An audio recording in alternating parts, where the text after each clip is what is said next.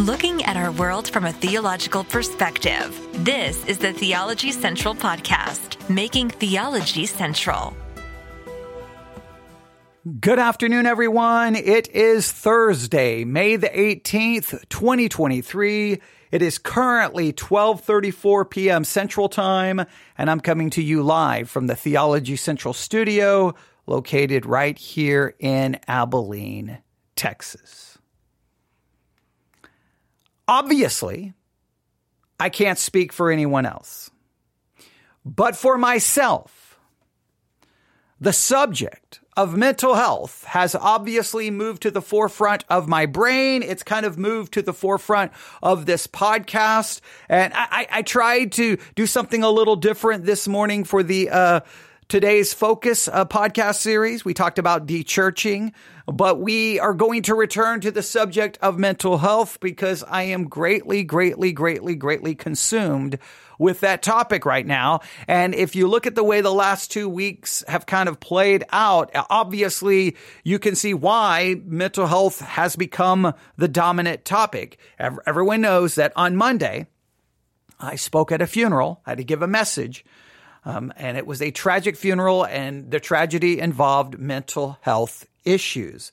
So I was to stand in front of a group of people and talk about mental health and, and really Christianity, mental health and Christ. And maybe I don't think I, I, I put it this way in the minds of many people, if they would have said, you're going you've been asked to speak at a funeral and you're going to talk about mental health in Christ. Well, you're going to stand and tell everyone Christ is the solution. Christ will fix it all.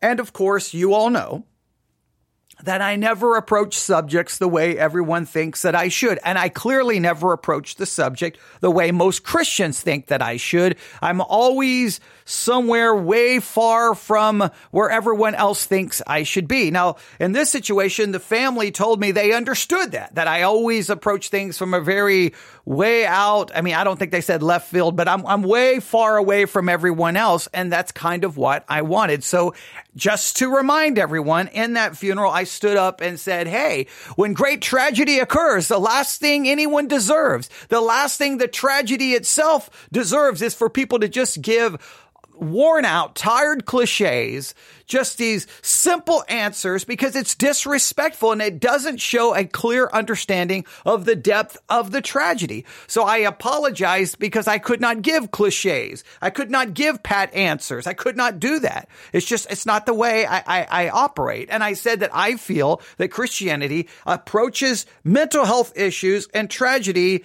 in a wrong way and many times leads to more trauma than it does actual healing. And the three ways I feel the church continues to to mess up is number one, when tragedy strikes, when mental health issues are there, we open our Bible, we rip some verses out of context, we throw it at the tragedy, we throw it at the mental health issues. And I believe that that's just the, the, the depth and the seriousness of the issues just swallow up those verses out of context. In many cases, it only traumatizes, it only leads to guilt, and it doesn't actually help because the people are like, well, these are Bible verses. This should fix everything. And then when they realize it doesn't, they feel guilty. So, that's the first way I think the church messes up. Second, I think the church constantly sells Jesus like we're on a late night info commercial and I, that Jesus will cure all, fix all, and, and, and everything is wonderful. And remember, if Jesus, when you're becoming a Christian, doesn't take care, doesn't cure all of your physical health issues, why would we think it would cure your mental health issues, your mental illness? Because it's a health issue. It's a disease. It doesn't just go away because you've got Jesus. So I, I, I, talked about that. And then number three, the church has placed a stigma upon mental health issues. So we've been, so I decided to start talking about this and really struggle with how we understand this because the church sees mental health and we think the answer is read your Bible more, pray more, go to church. We always give these like spiritual answers to a health issue. And I don't understand that. And whatever connection you may think exists between spiritual health and your mental health, whatever issues you exist, what people have to realize is, and remember, I've, I've kind of offered up this hypothesis. I've kind of offered up this approach. no matter what a person is going through mentally, you can always encourage them to pursue their spiritual health, right? You can always, you know, have them and help them and disciple them and mentor them and support them as they pursue Christ, as they pursue their Christian faith, as they pursue doctrine, theology, Bible study. You can, but don't connect it to saying this is going to fix your mental health. Have them do that. If you think it's going to have a positive, great. But here's the danger. If you tell them this is going to fix their mental health issues and then they start trying to read their Bible, pray more, go to church more, and their mental health issues really begins to get worse and worse and worse, then they're, eh, then, then you've just heaped, basically you've given them law to try to fix their mental health issues. That's only, only going to increase their despair, their depression, their discouragement. And now you're going to heap, you know, thousand pounds of guilt upon them. So I tend to say, tell them to pursue Christ because that's what a Christian does. And then their mental health, we need to pursue it through, through looking at it from an actual mental health perspective and the things that relate directly to mental health and seeking out mental health experts who that's their expertise. And then listen and do, you're still pursuing the Christian perspective. You're just not drawing the direct connection so that the person is like, well, I, I went to church, uh, you know, all last month and I read my Bible and I still feel the, these horrible feelings. They don't, they don't have to suffer with that guilt. I know that that's a distinction that many people are unwilling to make, but I think it's something that we have to consider. So we talked about that and I really tried to spark a conversation there. Some of you have participated in that conversation. You've sent me your notes. You've sent me things. Thank you so very much for participating in it. But I cannot stress to you the seriousness of this. Mental health issues are increasing. They are not decreasing. In fact, I, I don't know if I have it saved ju- while, we've kind of started this mini series on mental health, just in the last couple of days, let me see if I can find it. Um, I don't know if I have it. Oh, here it is. U.S. depression rates reach new highs. This just was released a few days ago. The United States depression rates reach a new high. More and more people are suffering with mental health related issues. More and more people are. And that includes people outside the church. And I know nobody wants to admit this. It includes people inside the church. Now we could, we will, we, in this series, we're going to continue to try to pursue questions related to mental health and we will continue to do that. I don't want to divert what we're doing so far and go chase this, but I just want you to know it, there's, there's more and more things showing up, at least in my news feed, uh, re- in regards to this subject. But here's what we're currently doing if you haven't been with us. Crosswalk.com, a Christian website, gave us 10 ways Christians can improve their mental health. 10 ways. And they acknowledge here that one in five Americans experience some kind of mental health incident each year. And like any physical ailment, these shouldn't go left untreated. So one and five every year. So they acknowledge there's a problem. Now, I wanted to see how a Christian website that is as mainstream and as common as crosswalk.com would be, how they would tell us to approach it. So we've been working through their, their, their ways, these 10 things.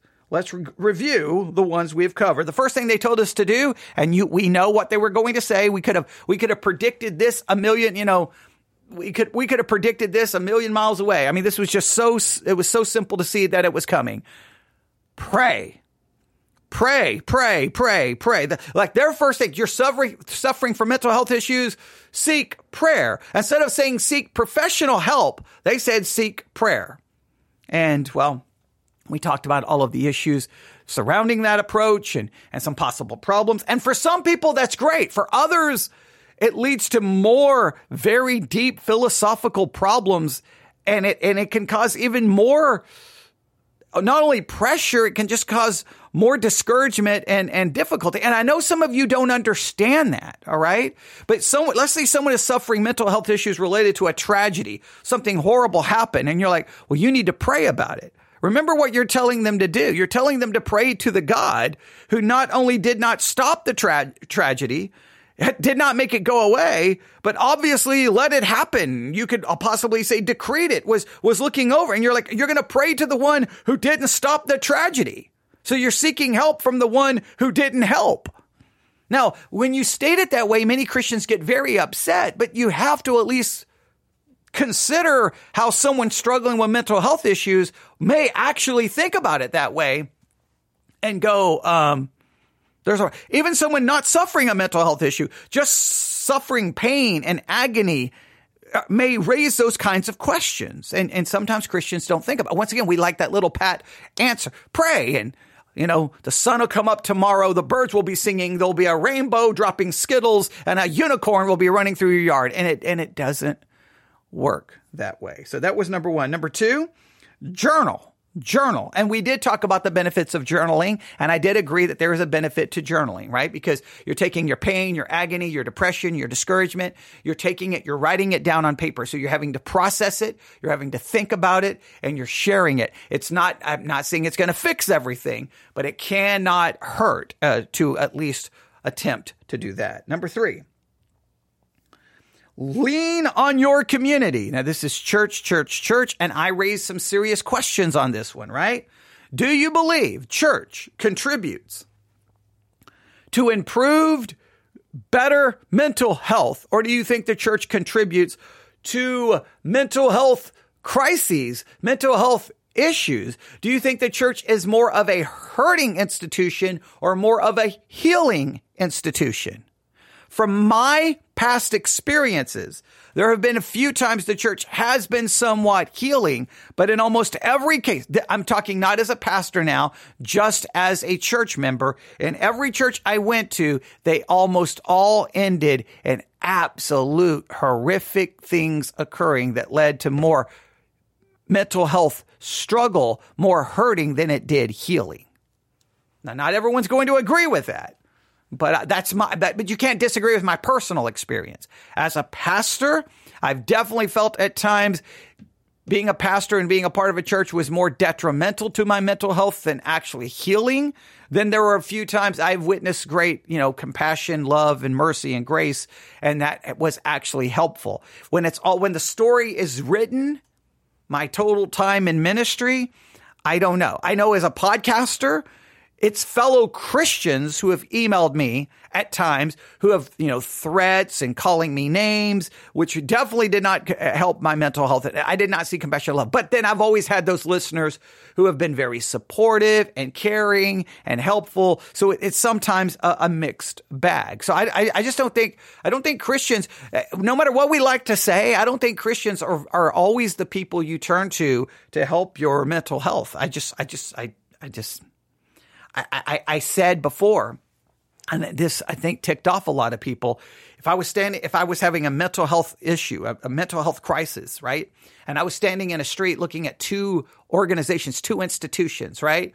One institution is the church, and the other one was a, a counseling center, right. Not not even Christian. Which one would I go to for mental health uh, help? I would I would bypass the church and go to the counseling center.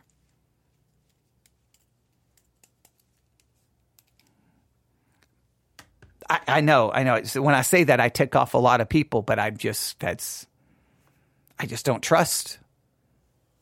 I just don't trust.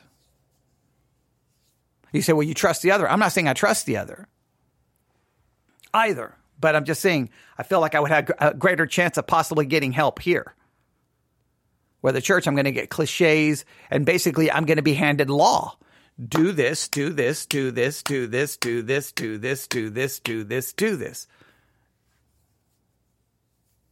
All right. So let's go to, and then the next one was eat well. And I think that there is, uh, I mean, obviously that that's the that's an easy thing to do, right? Start changing your diet, right? I think that I think that uh, that can be beneficial, and we talked all about that. The next one was read your Bible. I was a little dismissive of it at first someone did bring up, um, uh, one of the listeners in the chat brought up something about, well, not just reading your Bible, but like actually studying it. And so then I, I kind of changed my tone or my tune, uh, my tone, my tune, uh, my, my, my perspective a little bit in the middle of the broadcast, because I do believe if you're, if you're struggling and if you're suffering, engaging in serious Bible study, not about why you're suffering, not about your issue, but just studying your Bible, you're at least for that time, 30 minutes, 45 minutes, you're, you're not focusing on self. You're focusing on all of these other things. You're focusing on all of these other things. And I think that that's a good thing. That gives you 45 minute break where you're engaged your mind on something other. So I do think that there can be benefits from that. They're more, I think, more looking at it like you're suffering, read your Bible to find the answer and to find help.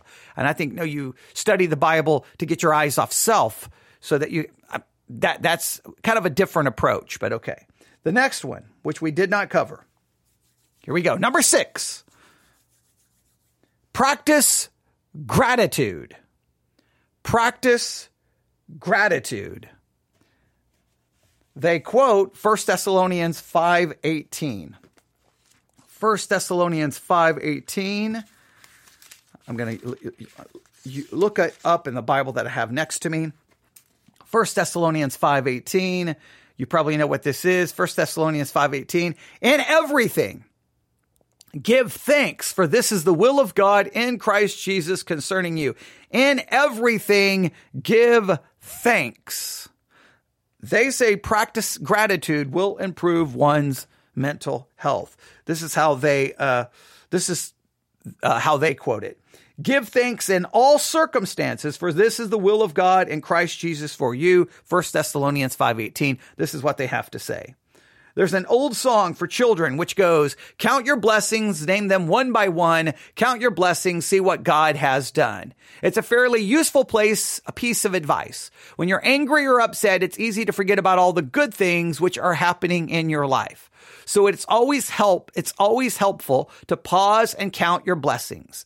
Do you have a roof over your head, clean drinking water, a family who loves you? That's more than most have. Counting your blessings may not uh, mitigate your suffering, but it will remind you things aren't as bad as they seem. Practicing gratitude is one of the most effective ways of starving off bitterness and depression. It might even be worthwhile to combine this with step two, create a journal of gratitude to revisit when you're feeling low. All right. Practicing gratitude. At times, I'm just going to be honest with you. I'm going to be honest with you. Remember the whole, this whole series has, I've tried to create this whole series. It's a very, it's not been all mapped out and planned out and, and, and produced and edited. This is supposed to have been a real raw. And I mean, I, I've tried to do this series in the middle of a very emotional week. So this has been very raw, unedited, and hopefully very real. And hopefully, hopefully that will be a, a understood by the listeners. I hope they understand that this. All right.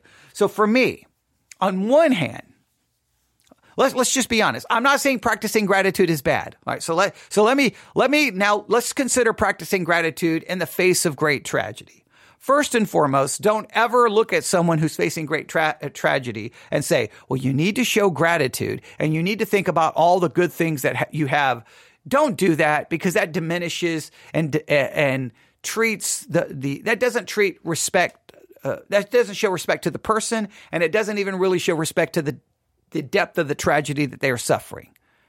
Like you know if someone is suffering you don't go up to them and go hey you need to you know think about all the blessings you do have. Yeah your family is dead but hey think of all the blessings you do have. Yeah your house just burned down but look you still have that car. Like you know come on. There's a time and place all right? So i think that's number one. Number two I do believe that we need to all be better at practicing gratitude on a daily basis. Instead of focusing on what we don't have, focus on what we do have. Instead of being frustrated with what bad things are going on, try to be more thankful for the good things that are going on. Like I think I think we all need to practice gratitude better. I think we all need to practice. So number 1, be careful about just throwing that at people suffering. Number 2, we need to practice gratitude all the time right? So that when the tragedy occurs, a grat- in other words, I think the more we practice gratitude, we begin to develop an attitude that is just naturally grateful. Right? It's almost like you're training for the tragedy, right? Tragedy is coming. Look, you, if you don't know it, tragedy is coming. Pain and suffering is coming. I don't know when it's going to arrive, but it's on its way. If you practice gratitude every single day, I'm not saying it's going to make the, the pain any less, but you'll just be a more naturally grateful person than maybe someone who would be more naturally prone not to see any good in anything. So 1 Thessalonians 5:18, "In everything give thanks." Now, please note, in everything, not necessarily for everything. I think there's a distinction there. In everything give thanks for this is is the will of God in Christ Jesus concerning you. And I always like to give thanks for those things that are this is my advice. So so number 1, don't throw it at people Number two, uh, make it a practice every day. And number three, when it comes to gratitude, here's what I would say. Focus on having gratitude for those things that will never change. In other words, remember to have gratitude for salvation, for the forgiveness of sins, for Jesus Christ, for salvation. That doesn't change because you can have gratitude for something today that could be gone tomorrow, right? So I, I think focus your gratitude first and foremost on those things that cannot change. Who God is, right? On salvation, for his word, right? That will not fade away, right? For God's future promises. There will be no more pain, no more suffering, and no more death. And, and, and, and Satan and hell and all of that will be, you know, just all the future promises. Count those because those things are cer- those things may not yet be, but they are certain. Focus on the certainty of things that you can have gratitude for. Because you could have gratitude like, well, this happened, but at least I have this. And then as soon as you say that, you no longer have that. Hey, I know right now we're having hard problems financially, but I have my health. And then five days later, you don't have your health. So that's all I'm saying. I think, I think that's something to consider. All right. Now let's go to the next one. Let's go to the next one. Number seven, exercise on a regular basis. Exercise on a regular basis. Now, this is going back much more to a physical approach, right? Eating well, right? And exercising on a regular basis. And that eating well, remember we said to avoid something like alcohol, which is a depressant, right? I think those are, I think those are, the article didn't really do that, but we emphasized that greatly. Exercise on a regular basis. Now, they quote 1 Corinthians 3.16, don't you know that yourselves um, are God's temple and that God's spirit dwells in your midst? I don't know if I'm a big fan of quoting that one, but okay. It says, never underestimate the value of physical exercise. The endorphins from a good run can work wonders on your mental health, and the feeling of accomplishment after a solid workout is hard to duplicate. Just as a proper diet can change the way you think, staying active helps your body guard against anxiety and depression. This really shouldn't come as a surprise uh, either, since Christians know God designed our bodies to run, jump, swim, climb, and do any number of physical feats. Eating right and exercising on a regular basis are the building blocks of good bodily stewardship. When we neglect them, it only makes sense of our minds to suffer alongside our physiques. This doesn't mean you immediately have to run a marathon or join a boot camp, but maybe consider taking a walk outside once in a while. A little outdoor activity could be a welcome change. And I don't have a problem with this one at all. Right? And I'll just go back to my experience, obviously, in a psychological, you know, a, a psych hospital, right? Um, because of you know, my attempted suicide. I was in a psycho, a, a, a if I can say it correctly, I was in a mental health hospital. There we go. All right. A psychiatric hospital. That's what I'm trying to say. A psychological hospital, a psychiatric hospital, mental health hospital for eight weeks. Right. And I told you how things work. First, they put you on a very rigorous routine. Boom. Right. We had things to study. Right. And then we had different things like crafts. We had, you know, game time. We had all these activities mapped out. And guess what? Obviously, our diet, we were, we were given food to eat. So our diet was controlled. And oh, and by the way, we had physical activity twice a day, I think. I think it was twice a day. We had physical activity. So they, that was implemented in the psychiatric hospital. I don't know why I couldn't say that correctly, but you get the idea. So yeah, you can't go wrong with that. You can't go wrong with that. Now, once you get into your mental health crises, once you get into it, like once, once it sets in, it's almost impossible sometimes to get people to start eating right and exercising. It's very, very, very, very, very, very difficult. Um, but when you're in a psychiatric hospital, you didn't really have a lot of choices because you're kind of being told what to do. So, but, um, you know, maybe that's some of the benefits. And I can, uh, I can attest to that there were a lot of benefits from everything that came from that. There were a lot of benefits that came from that. I probably wouldn't have been able to to, to I, probably wouldn't have been able to detect the benefits at the time because of the crisis I was in. But I can look back and go, I, I uh, when I drive past the psychiatric hospital that I was in, uh, whenever I drive past it now, because it's not super far from my house, um, I will remember I, we used to go for a walk right there, or oh, that's the gym we used to do. Like I can still that I used to walk around that building. Like I can still remember, and a lot of the things are associated with activities that we did. So I may not remember some of the classes that we took, but I definitely remember some of the activities. So I'm not saying that proves anything, just proves that clearly there was a benefit somehow attached to it. So those are things. Those are. I think those are preventive. Th- you know, like uh, I think we should see eating and exercise and gratitude as preventive measures. Right? You're prevent. You're like you're trying to ensure that those two, th- all three things of there are in place. That whenever tragedy occurs or whenever anything starts happening, you've already got these things in place that may minimize the impact uh, or may prevent some of those things from developing. And again, I don't think that means you have to have, you know, I don't think it means you need to, you know, go crazy and try to make physical fitness an idol. But at the same time, I think there's things you can do that can be beneficial. I can I can attest to before COVID, you know, I was in mental uh, mental I was in martial arts. Um, then COVID messed all of that up, and I do miss um, that activity. I, I, I, do think that there were benefits from it. I, I, didn't always like the time wasted to drive there, go through class, drive home. Like it took a lot out of my time, but I cannot deny the benefits that came from it. I, I really, I really can't. All right. Let's go. We're at 26 minutes. Let's see if we can knock out another one.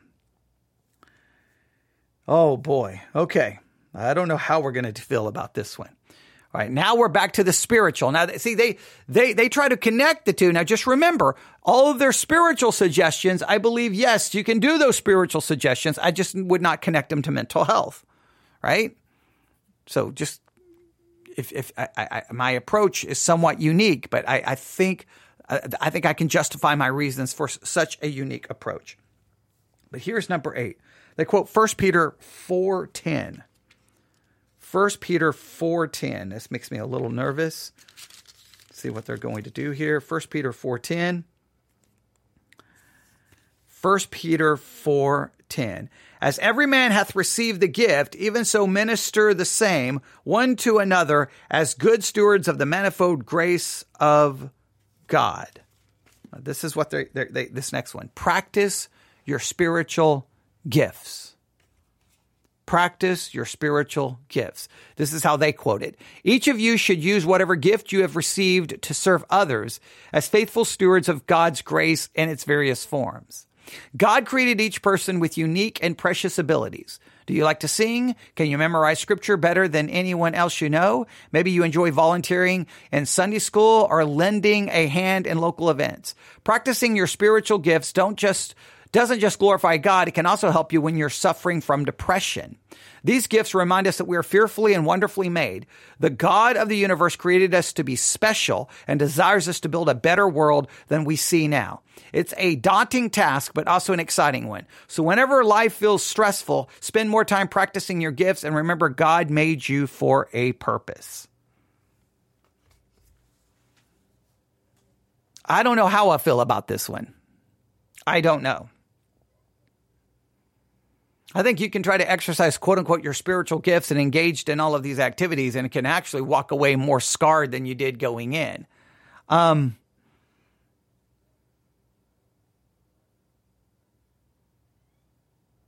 I don't know. I don't know how I feel about this one.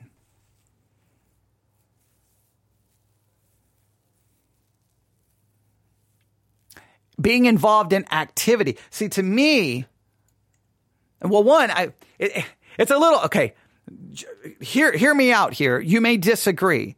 If you're like, hey, I'm going to use my spiritual gifts because it helps my mental health, that's very self serving. Hey, I'm going to serve others because I'm really serving myself. It just seems like a kind of a messed up. I'm going to do this because it's going to benefit me. And the minute you no longer feel the benefit for you, you're going to stop doing it. I, I'm not a fan of this one. Like, I understand what they're saying, but I just think it's very self. When you turn your spiritual gifts as an opportunity to benefit yourself, that seems to be as selfish as it can possibly be. I'm going to go help this person who, you know, we're going to, we're going to paint their house and we're going to do some yard work. So it's going to make me feel better. like, I, I, I'm, I don't know if that's the spirit of Christianity right there. I'm not I'm not so sure about that. Now I'm not saying that that's what they're saying to do, but they turn it right back around and go, "Hey, you're going to benefit from this." I will say this. I'm for I'm going to replace number 8 with activities. Find activities that you can be involved in, whatever those activities may be. And you're doing those, like this is to fix your mental health. You're doing those activities for the express purpose of benefiting yourself. You're getting yourself like you're not just sitting there thinking, you're getting your mind distracted from other things. Now, you could argue that when I said do Bible study, you're doing the same thing. You're benefiting yourself because you're benefiting by the distraction from your own problems. So that, that would be a little self-serving as well. I would hope that the Bible study would help you as well spiritually. So I tried to look at it a, a mixture of the two. But I would say activities. Increase the activity, whatever the activity may be. Like just don't sit there. Just change things up. Find things to do that you don't, you, you may not feel like doing, whether it's going out to do something. Whether, no matter how simplistic it may be, find activities to be involved in. Even if you don't want to. All right. So, yeah, I don't know what to do that. We got two more. Do I save the next two? Let me look at these.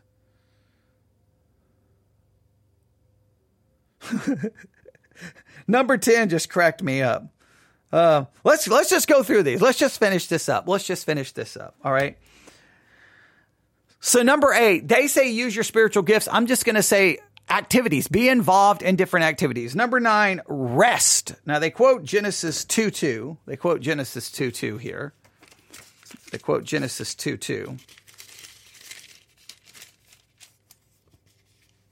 Genesis 2 2. And on the seventh day, God ended his work which he had made, and he rested on the seventh day from all his work which he had made. All right, here we go. This may be the hardest entry for Christians to accept. Our modern society moves at a blinding speed, and we're constantly told to work longer, achieve higher, uh, achieve higher, and contribute more often. Even on the weekends, our schedules overflow with tasks like doing laundry, cleaning the house, fixing the car, or shuffling the kids off to sports practice. We have effectively forgotten how to rest. True relaxation is necessary for a healthy mind. If even God, if even God was willing to take a break, so should you. Now, I don't know if God was willing to take a break. See, I, I hate when they so humanize God. Like, like God was willing to take a break. I think there was a spiritual purpose. He didn't need to take a break, right? I mean, he's God, right? Okay, so I, I just hate when they say it that way. All right. Spend time reading a book, uh, reading a fun book, do a puzzle, take a nap, go see a movie, or grab a, a massage at your local outlet mall. Uh, Self care isn't necessarily selfish. It just ensures you're not burning yourself out. So take the afternoon and treat yourself. Now, I don't know how going to do all of those activities is supposedly restful. I'm not, hey, go rest by going to do activities. I'm going to put all the activities they just said in number eight. Go do activities, right? I got no problem. Go uh, do a puzzle, book, go to a movie, go to the mall, like whatever the case may be. Go to the mall. That sounds so dated. Like who goes to the mall in 2023? Okay, but I but I digress, right? Go somewhere. I got no problem with the activities. So I'm going to move the activities to number 8. Number 9 is rest. Now, I don't know how many people have a problem with rest. I don't know.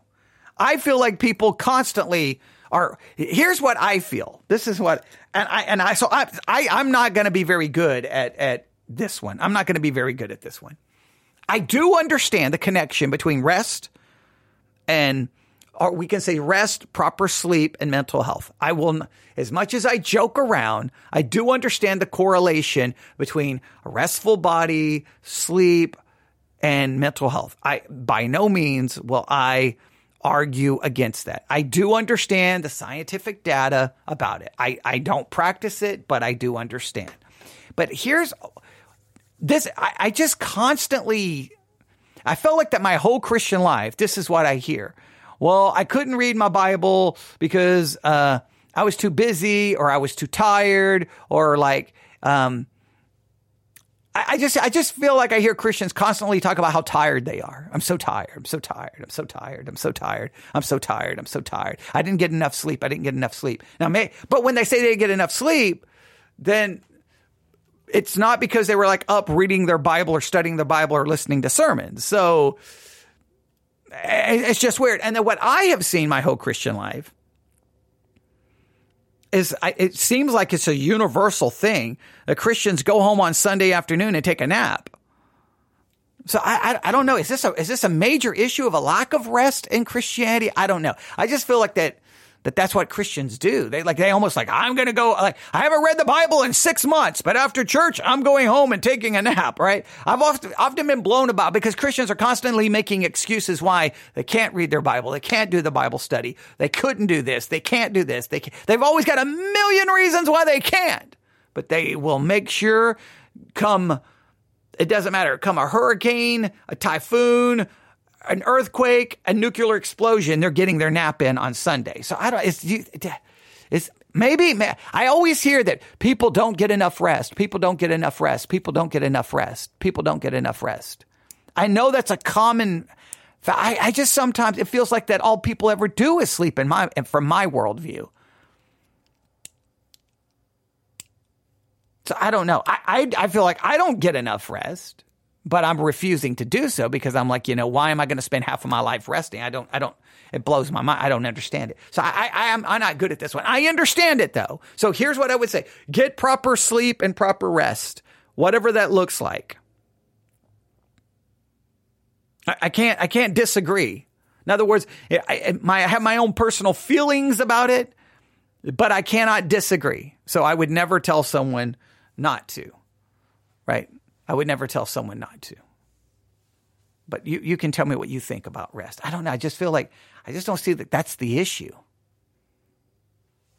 I mean, Christians are always saying they're tired, but then they always talk about their they have to have their Sunday their their, their Sunday afternoon nap, and then they always come to church tired. But they're not up because they were up late Saturday night, you know, looking over their sermon notes. It's not like they were up late Saturday night doing the Bible study, okay? Because they always show up to church with no clue what's going on and then saying they're tired. And then I'm like, and then they were like, I went to bed at 1030 and I'm like, and you were tired? I mean, like, I, I, sometimes I'm just baffled and perplexed when Christians talk about this subject. I really, I just looking at them like, I do not understand what you guys are talking about. You went to bed at 1030 and you're tired. You went to bed at midnight and you're tired. You woke up at eight. Like church doesn't start till 10. You woke up at nine like, how could you be t- like? I, I I'm just sometimes look at Christians like I I truly don't understand. But there, there's that one. All right, there's that one. And then the next thing that they call for, which this one is hilarious to me. Number 10, last but not least, see a doctor. You would think with mental health issues, you may want to see a doctor maybe earlier on, but okay. All right, uh, here we go. This says Proverbs 11:14, "For lack of guidance a nation falls, but victory is won through many advisors." Right? I don't know if that would next kind of apply, but okay. It says for the most part, these entries have focused on battling the common day-to-day struggles of mental health, but sometimes emotional problems can turn deadly. If you've reached the point where self harm is being considered, it is absolutely vital you go see a doctor right away. Now, I'm going to, I'm going to intervene here and I'm going to, I'm going to disagree. You don't wait until self harm becomes a consideration to see a doctor. You don't wait until it's gotten so bad that you've started contemplating hurting yourself. You get to the doctor way before that. Right? I mean, you, when, when, when do you want to get to the doctor? Once the cancer has spread through your body and it's terminal? Or don't you want early detection uh, for any d- illness or disease? Isn't early detection always the key? Why would you wait to go to the doctor once it's now reached that you're con- contemplating hurting yourself? Once you start having mental health struggles and issues, you need to seek professional help earlier rather than later. I got no problem focusing on your spiritual life and doing all the spiritual. I got no problem getting proper sleep, eating, exercising, journaling, all the different things that they talked about. A- activities, right? So I'm dropping my pencil. Um, I got no problem with that. But don't wait until self harm to see a doctor. Get to the doctor earlier rather than later. Because once you get to that kind of a crisis level, then they have to start making maybe the intervention they have to take. You, you in other words, you limit the uh, the options. You li- you you limit what they can do. Right? In other words, they may turn immediately turning to medication and pharmaceuticals, and you may not want to do that, right? You may be hesitant. But if you've reached that serious level, they don't have a lot of, they can't say, well, let's start with trying to do these four things. No, they're going to be like, you're contemplating hurting yourself. We've got to take major intervention here. It would be much better for early detection where you start having the struggles.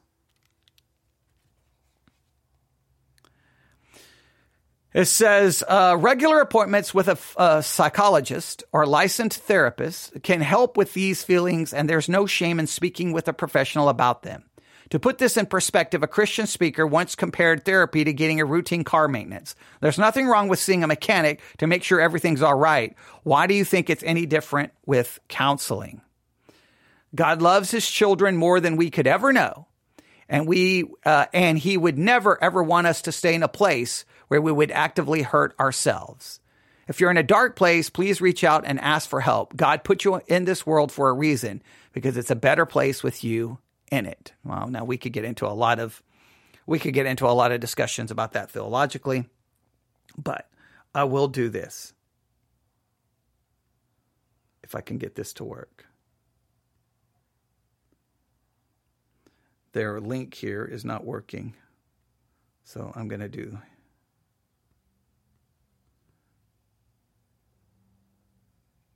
right. I'm going to look this up for us I'm going to look this up for us. I thought the article was going to give me the link. It's kind of sad that the article doesn't have a link that works. I'm going to type this out.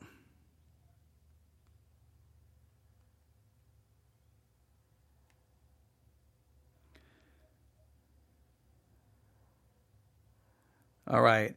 Um, it looks like a suicide and crisis lifeline is 988. The suicide and crisis lifeline is 988. 988, not 911, but 988. Uh, we can uh, help prevent suicide. The Lifeline provides 24 7 free and confidential support for people in distress, prevention, and crisis resources for your loved ones. The best practice for professionals in the United States. It's called 98 or it's 988. It's the Suicide and Crisis Lifeline. You should know that number. You should be not afraid to ever use that number, and you should not be afraid to ever point people to that number, even inside the church reaching that point and, and your mental health crises or mental health issues or mental health, period, does not call into question your faith, does not call into question your spirituality means you're having a mental health issue. Just like if you are, are find yourself in physical pain, you may go to the emergency room. That doesn't call into question your faith. You're having a mental health crisis, calling 988 or seeking uh, intervention from a mental health professional does not call into question your faith.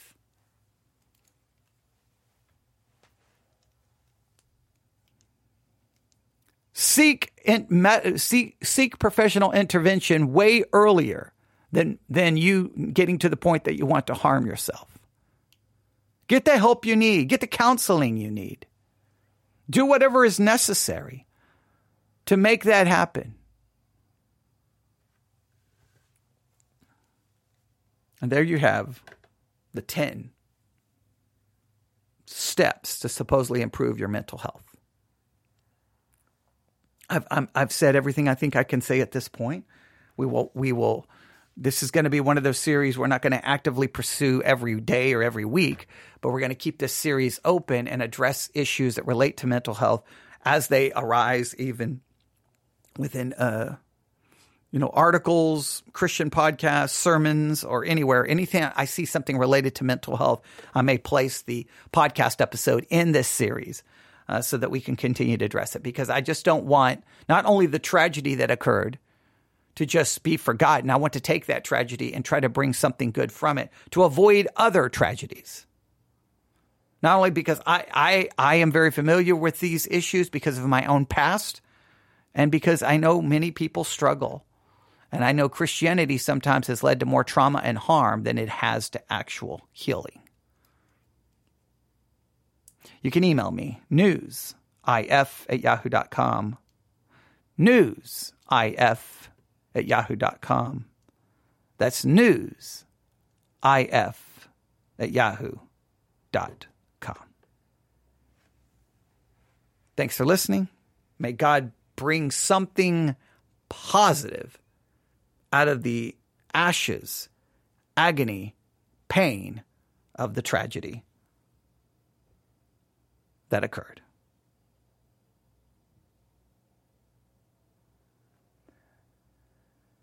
Someone just said, uh, I struggle with depression. Well, I, I am very sorry that you struggle with depression. Someone in the chat just said they struggle with depression, and I am very sorry. And please, uh, I don't know if any of the things said today will be of any benefit, but definitely do everything necessary to possibly get the help that you need because that struggle is real. And just remember, you're not alone, right? Charles Haddon Spurgeon, one of considered one of the greatest preachers of all time, struggled with depression his entire life and, and felt that he was the most wretched, depressed person that had ever existed. Spurgeon struggled with it. So it's it's not don't don't don't see it as something wrong with you spiritually. It has nothing it's a it's a mental health issue. It doesn't doesn't impact your it doesn't call into question your spirituality so don't allow it to lead to guilt and shame because that's what christianity sometimes makes people feel and that's what we have to get rid of so thank you for saying that and um, hopefully uh, you know you can move forward in a careful clear thoughtful way that will benefit you and you can find some relief at times from it all right Thanks for listening, everyone. Everyone, have a great day. God bless.